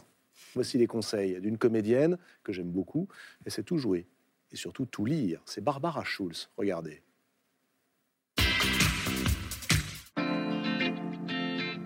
faut pas se prendre la tête en fait pour une lecture à voix haute. C'est ça en fait. Faut pas essayer. C'est pas du théâtre. On vous demande pas de. On vous demande de vous mettre au service d'un auteur, de, de, de prêter votre voix, votre souffle. Le conseil que je donnerais d'abord, le premier, c'est de prendre un texte qu'on aime. Il n'y a rien de plus difficile que, que de lire un, texte d'un auteur dont la parole ne résonne pas en nous, ne, vibre pas en nous. Il ne faut pas incarner les personnages, il ne faut pas les faire parler ou les jouer. Euh, il faut essayer de trouver une espèce de note un peu à distance et pourtant euh, donner du relief au dialogue. On va se permettre de, faire une pause ou de... Voilà, on va faire exister peut-être les personnages dans un changement de rythme. On regarde les gens avant une lecture à voix haute. Aussi, euh, ne pas vouloir euh, plaire, ne pas vouloir, euh, ne pas, quand on parle, quand on, ne pas essayer d'aller chercher les gens. Juste être calme avec ce qu'on ressent et ce qu'on va dire, et c'est eux qui vont venir à nous. Alors, une très longue phrase, par exemple, ça peut faire peur une très longue phrase. On peut se dire, je vais manquer d'air. Eh ben non, on va voir. Son abrutissement extérieur, son endurcissement intérieur, sa mise en liberté réjouie par tant de plans de vengeance, ce qui lui était arrivé chez l'évêque, la dernière chose qu'il avait faite, ce vol de 40 sous à un enfant, crime d'autant plus lâche et d'autant plus monstrueux qu'il venait après le pardon de l'évêque. Tout cela lui revint et lui apparut, clairement, mais dans une clarté qu'il n'avait jamais vue jusque-là. Si on est dans le texte, si on est à ce qu'on dit, euh, dans ce qu'on dit, la respiration va se mettre euh, naturellement là où elle doit. Elle va prendre sa place toute seule. Toutes les infos sur le concours Si on lisait à voix haute sont sur le site lumni.fr et sur nos réseaux sociaux qui pratiquent euh, la lecture à voix haute, le gueuloir, comme disait le patron Flaubert? J'aime bien quand, euh, quand Ouais. je- justement je me relis beaucoup à voix haute. Je trouve que pour le, le rythme et la musicalité, c'est c'est intéressant. Moi, je me relis à voix basse. À voix basse, oui, c'est pas mal aussi. Voici maintenant un premier roman d'une grande finesse, très beau, sur le fil, tendu entre la mémoire et l'oubli. Une nuit après nous de Delphine Arbeau-Pariante vient de sortir chez Gallimard. C'est l'histoire d'une femme qui cache un lourd secret, une fois de plus. Une femme euh, qui a jeté ses souvenirs à la trappe. Elle est mariée, elle a trois enfants, tout va bien. Jusqu'au jour où elle rencontre un autre homme et où elle tombe amoureuse. Mais cette rencontre sentimentale va la révéler à elle-même, faire rejaillir des souvenirs enfouis, ceux d'un père qui l'a humiliée et bien plus quand elle avait 11 ans, un père qu'elle n'a plus revu depuis 35 ans. Comment expliquez-vous que tout à coup, Delphine Arbeau-Pariante, à la faveur d'une rencontre amoureuse, des souvenirs que l'on croyait, mais alors totalement oubliés, rejaillissent, reviennent, s'expriment enfin Euh, alors, vous dites à la faveur d'une relation amoureuse, moi je dirais plutôt à la faveur d'une rencontre, euh, parce que comme je l'expliquais tout à l'heure, euh, il y a des gens qui passent dans nos vies et on les reconnaît comme étant ceux qui sont euh, euh, les réceptacles euh, Mm. de, de notre histoire. Ils sont ceux qui sont capables d'entendre ce qui n'a jamais été dit et, et, et ils passent et ils sont à un moment donné dans notre vie ceux qui vont nous expulser de nos hontes.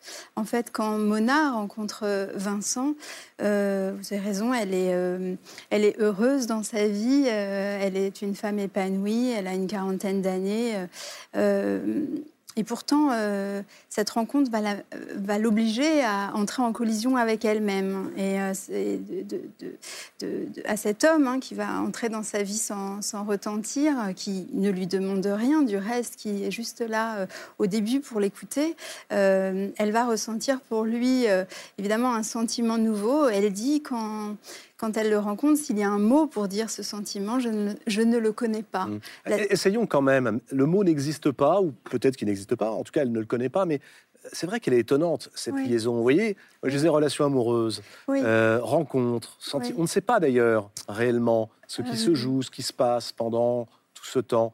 Euh, quelle est la nature de ce lien qui unit une femme qui pourtant semble installée, mmh un homme qui lui-même... Euh, vit avec une autre femme et heureux et qui tout à coup se retrouvent tous deux et qui peuvent parler des heures, des heures, des heures ensemble. Alors ça, c'est le miracle de la rencontre. En plus, ils sont très différents. Euh, mais encore une fois, euh, elle, elle, elle, reconnaît en cet homme euh, celui qui va pouvoir l'écouter. Et puis, il y a en fait euh, chez elle euh, quelque chose qui n'a jamais été dit. Enfin, il y a chez elle quelque chose qui n'a jamais été dit. Cette, euh, ce silence, en fait, il est lié au, au, fait que personne ne lui a jamais posé de questions.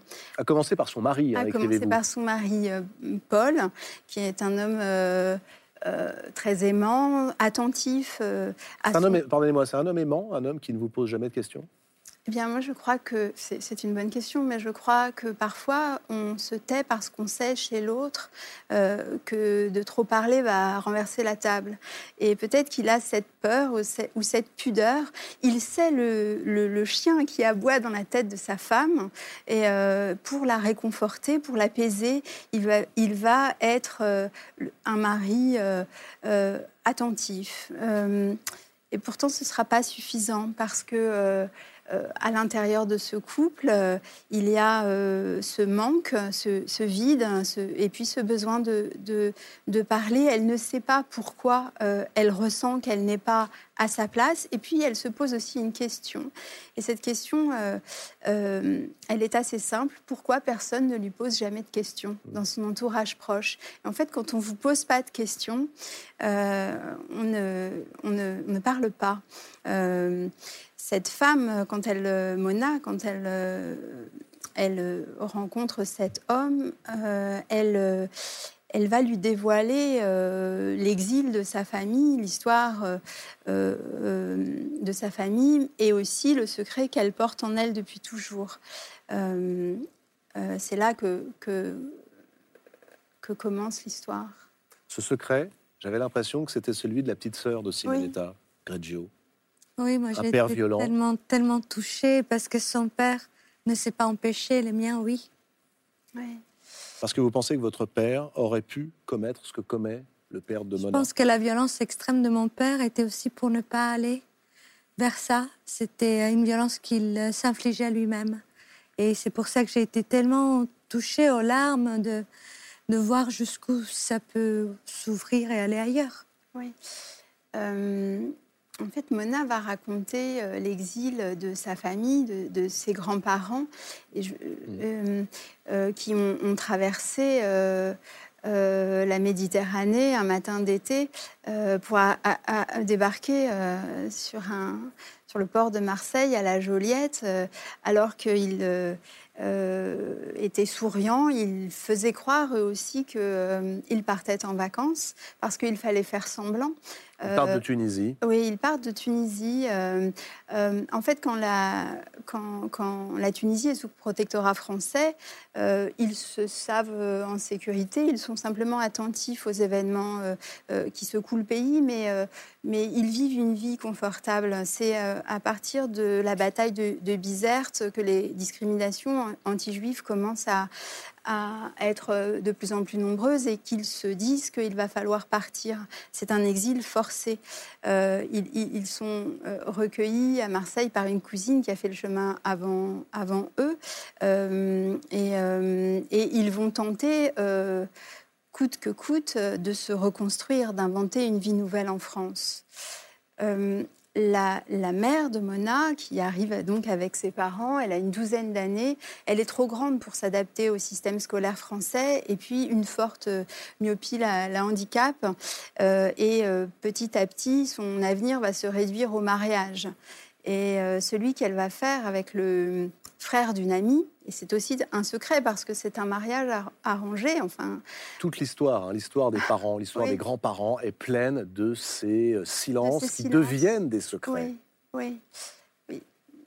Quand, euh, quand, les parents arrangent euh, ce mariage avec donc le, les parents du, de cette amie, euh, ils, ne veulent pas se débarrasser de leur fille, mais ils ne savent pas quoi faire d'elle. Euh, euh, c'est une fille, là aussi, elle est, elle est déscolarisée, elle, elle dérive totalement dans cette vie où elle n'a aucun avenir et le mariage qu'elle va faire avec cet homme va, va être une longue suite de désillusions.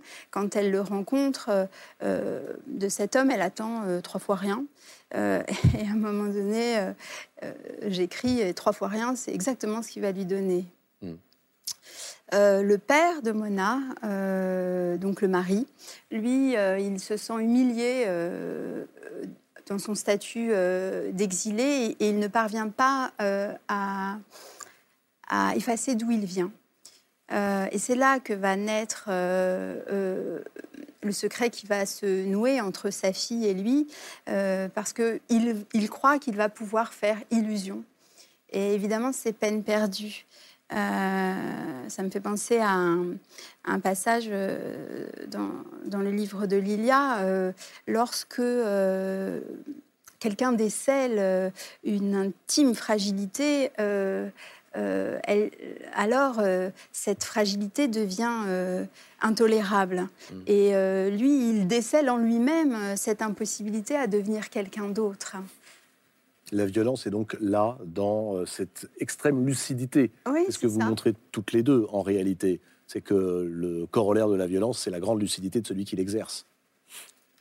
Oui, je pense, et surtout en lisant votre livre, j'ai été euh, comme sur un miroir, comme dans un miroir, en train de regarder des choses. on, parlait tout à l'heure de la mise en lumière que donne l'écriture. La, mise en lumière, elle est juste euh, contre-coup de la mise en ombre. Donc c'est vrai que tout ce que j'étais, vous en parlez, et je pense que si vous m'avez lu, vous voyez que c'est vraiment ça court sur deux. Oui. Voilà. Vous dites dans votre livre, euh, le passé ne meurt pas, le passé ne, ne passe pas, euh, seul demeure euh, dans le vent les, voiles des mariés. C'est quelque chose que je comprends évidemment très bien. Le, passé, ce père voudrait le faire disparaître, mais c'est peine perdue quand on veut effacer son identité. Et, évidemment qu'on va droit dans un mur. On ne dira pas hein, Delphine Arbaud-Pariante, euh, ce qui s'est passé dans cette cave pour la narratrice. Mona, je laisse euh, le téléspectateur devenir lecteur et le découvrir par lui-même. Mais euh, comme chez Jim Fergus, comme chez Simonetta Greggio, chez Lila, Lilia Hassen, pardon, il y a une question qui se pose. C'est celle de la filiation. Est-ce que finalement on arrive à se reconstruire ou à se construire tout simplement quand on est la fille le fils de quelqu'un de foncièrement violent euh, Je pense qu'il n'y a pas de fatalité. Euh, justement, on peut être le contre-exemple euh, et donner à ses enfants une possibilité d'être vivant et debout, même si on a soi-même été abusé. Une nuit après nous, c'est aux éditions Gallimard, premier roman sous la signature de Delphine Arbeau-Pariante. Alors voici maintenant une famille dans laquelle les secrets cachent des adoptions contre financement, des amours pédophiles, la mort d'un enfant, l'alcool, un suicide. Et il fallait un grand romancier hein, pour ordonner tout ce chaos. Et en l'occurrence, Jim Fergus, donc l'auteur de Mille femmes blanches, roman devenu culte, Mille femmes blanches, il fallait peut-être aussi s'y reprendre à plusieurs reprises, à deux fois, puisque Marie Blanche, qui paraît aux éditions du Cherche Midi, est en réalité une version entièrement remaniée du roman publié sous le même titre il y a tout juste dix ans, c'était en 2011. Qu'est-ce qui vous a poussé, Jim Fergus, à réécrire, dix ans après, l'histoire de votre mère et de votre grand-mère, votre mère Marie-Blanche, votre grand-mère Renée, mais pour y intégrer de très nombreux passages qui vous concernent et qui sont donc autobiographiques? Bon, euh, pour moi, après quelques années, après la sortie de Marie-Blanche 1, euh, je n'étais pas satisfait avec, euh, avec le livre.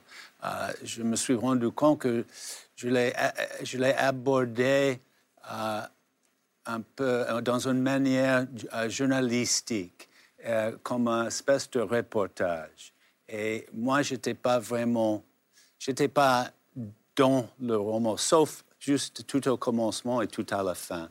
Euh, j'étais là. Mais, euh, et, et, pour moi, je voulais, cette fois, après, bon, euh, Marie-Blanche 1, il a sorti quand j'avais 60 ans, mhm.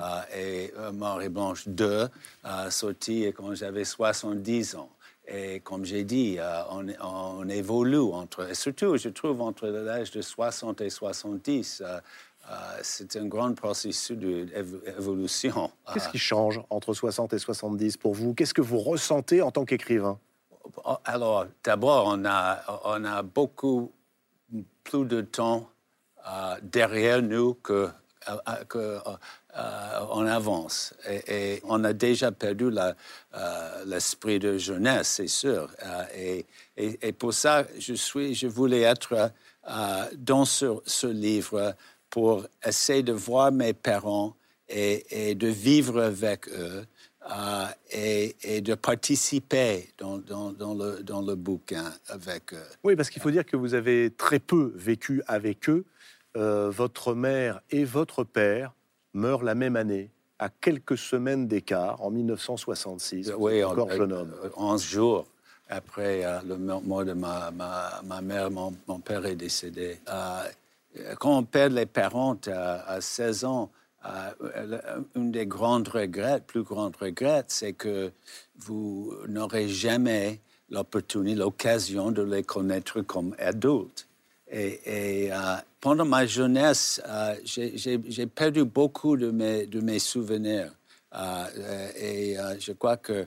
Ah oui, et, et ça, j'adore cette photo votre mère, Marie-Blanche, votre père et vous. Et, euh, oui, et ça, c'était une période, un peu de, une période de calme on a l'impression que c'est une famille, euh, une famille très, très heureuse. Oui. Euh, euh, et c'est vrai, on avait la capacité d'être heureuse, mais un, deux, jours après ça, cette photo, ma, mère était peut-être elle est par terre dans la cuisine, toute nue avec les, une bouteille d'alcool vide à côté d'elle. Et, et j'ai mis ces photos parce que c'est ça que je veux, je, je veux me souvenir.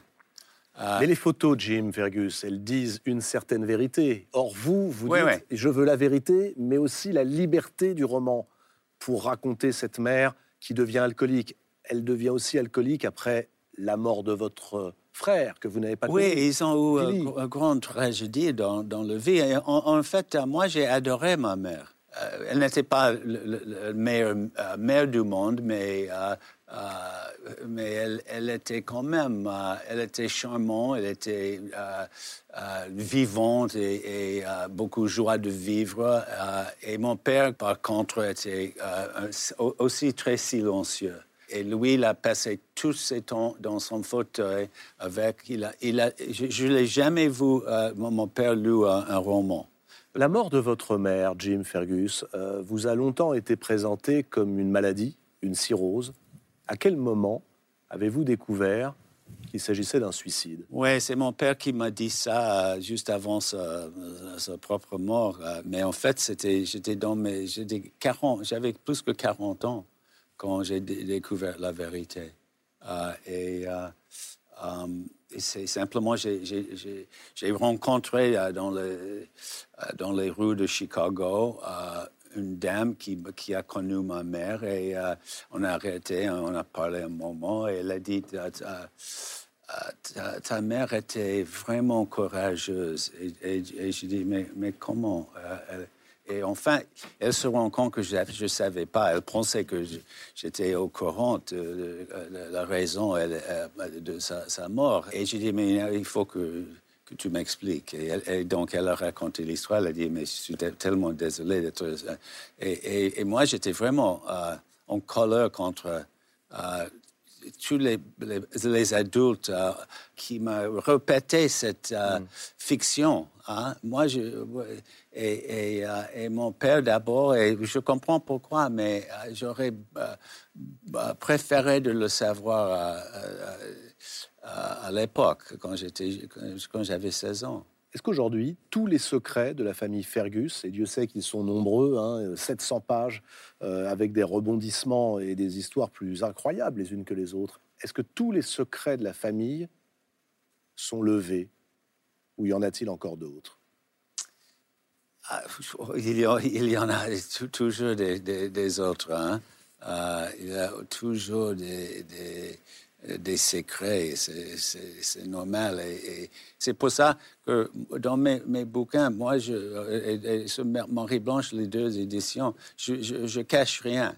Euh, tout ce que je pouvais savoir, je l'écris. Vous, vous dites euh, tout. comment? Vous dites tout, toute la vérité. Oui, oui, tout. Est-ce qu'aujourd'hui, je reprends la question, mais que s'est posée elle-même Simonetta Greggio. Est-ce qu'aujourd'hui vous avez fait la paix avec, non pas votre mère, mais avec Renée, hmm. votre grand-mère, si manipulatrice, et à qui vous avez pendant longtemps euh, reproché d'être responsable de la mort de votre mère Oui, je, l'ai blâmé quasiment toute ma vie euh, de, pour, la, pour, la, mort de, ma mère. Et, euh, mais en fait, j'ai trouvé aussi en René euh, un côté. Euh, oui, elle était, oui elle, était, elle était méchante. Elle était capable d'être très, très froide, mais aussi elle avait. Euh, elle avait un côté. La vie n'est pas noir et blanc, hein, et, elle avait un côté. très chaleureuse aussi. Et maintenant, j'ai beaucoup d'admiration pour René, en fait. Donc, vous, avez, fait la, vous avez fait la paix avec elle? Oui, oh, tout à fait. Oui, j'ai fait la paix. Ouais. Et, euh, ouais. Santiago Amigorena, lecteur de Jim Fergus. Que retenez-vous de cette histoire et de cette écriture aussi du roman? Quoi, je, Moi, je sens une proximité énorme avec le, justement cette manière de, d'en même temps être complètement à l'intérieur de, de mémoire familiale, donc d'anecdotes, d'histoires. Euh, j'ai l'impression qu'il n'y a pas toujours une un souci de, jugement même de l'importance de chaque histoire. C'est là où je trouve qu'il y a une liberté de lecture qui est, très grande. Euh, et effectivement, je, moi je le formule d'une autre manière, mais j'ai l'impression qu'on fait vraiment le même travail. Moi je, dis souvent que j'écris pour oublier. Mmh. Euh, mais voilà, pour, citer encore quelqu'un, il y a une phrase qui, que j'aime beaucoup qui est que l'oubli est le seul pardon et la seule vengeance. Donc c'est effectivement c'est la seule manière de faire la paix cest la paix est un travail. On écrit, comme le travail de deuil, disons, voilà, et on réussit à un certain moment à oublier de la, de la manière la plus euh, euh, saine qui soit. Euh, et j'ai ce sentiment-là en lisant, je, dirais, les quatre, les quatre livres, quoi, chacun d'une manière différente, en y, en y, trouvant des choses très, très particulières, mais euh, mais je pense qu'on va, on, écrit tous pour ça. Après, voilà, la lecture, c'est autre chose. Dans l'écriture, j'ai l'impression qu'on fait tous ce chemin. Oui, je suis tout à fait d'accord. Et, euh, euh, comme j'ai dit, c'est une autre chose de, 70 ans, 60 71 ans maintenant, et que on veut que les choses soient un peu plus calmes, plus heureuses, et que euh, on, on, finit pas la vie en colère, en rage contre hmm. quelqu'un. Mais il y avait de la rage hein, dans la première version. Elle a disparu, ça y est, la colère est finie. Euh, ouais. Ok. Eh ben, je vous souhaite le bonheur et l'apaisement. L'apaisement, c'est ça. Marie Blanche au fil de la viste aux éditions du Cherche Midi et c'est traduit de l'américain euh, par Jean-Luc Piningre, qui n'avait pas besoin d'être là ce soir puisque vous parlez parfaitement français et merci Ah ouais. de l'avoir fait. Merci. Jim Fergus. On arrive à la fin de cette émission. Merci d'y avoir participé. Merci à vous euh, de l'avoir suivi. Je vous rappelle que tous les livres dont nous avons parlé ce soir, eh bien, vous pouvez euh, les recevoir, les lire, euh, les gagner si vous répondez à la question qui vous sera posée dans un instant sur les réseaux sociaux de la Grande Librairie. Cette émission, vous pouvez la voir et la revoir en replay sur le site France.tv. Euh, vous pouvez l'écouter également en balado diffusion sur toutes les plateformes de podcast. La semaine prochaine, ah tiens, bah, on va peut-être faire l'émission ultime dans le sens où elle retiendra tous les thèmes dont nous avons parlé aujourd'hui. C'est Patrick Modiano qui sera l'invité exclusif pour une émission spéciale consacrée à lui, Patrick Modiano, dans la Grande Librairie mercredi prochain. Dans un instant, c'est Karim Rissouli, c'est ce soir en direct. Je vous souhaite de belles lectures. À la semaine prochaine. C'était La Grande Librairie, un podcast de France Télévisions. S'il vous a plu, n'hésitez pas à vous abonner. Vous pouvez également retrouver les replays de l'émission en vidéo sur France.tv.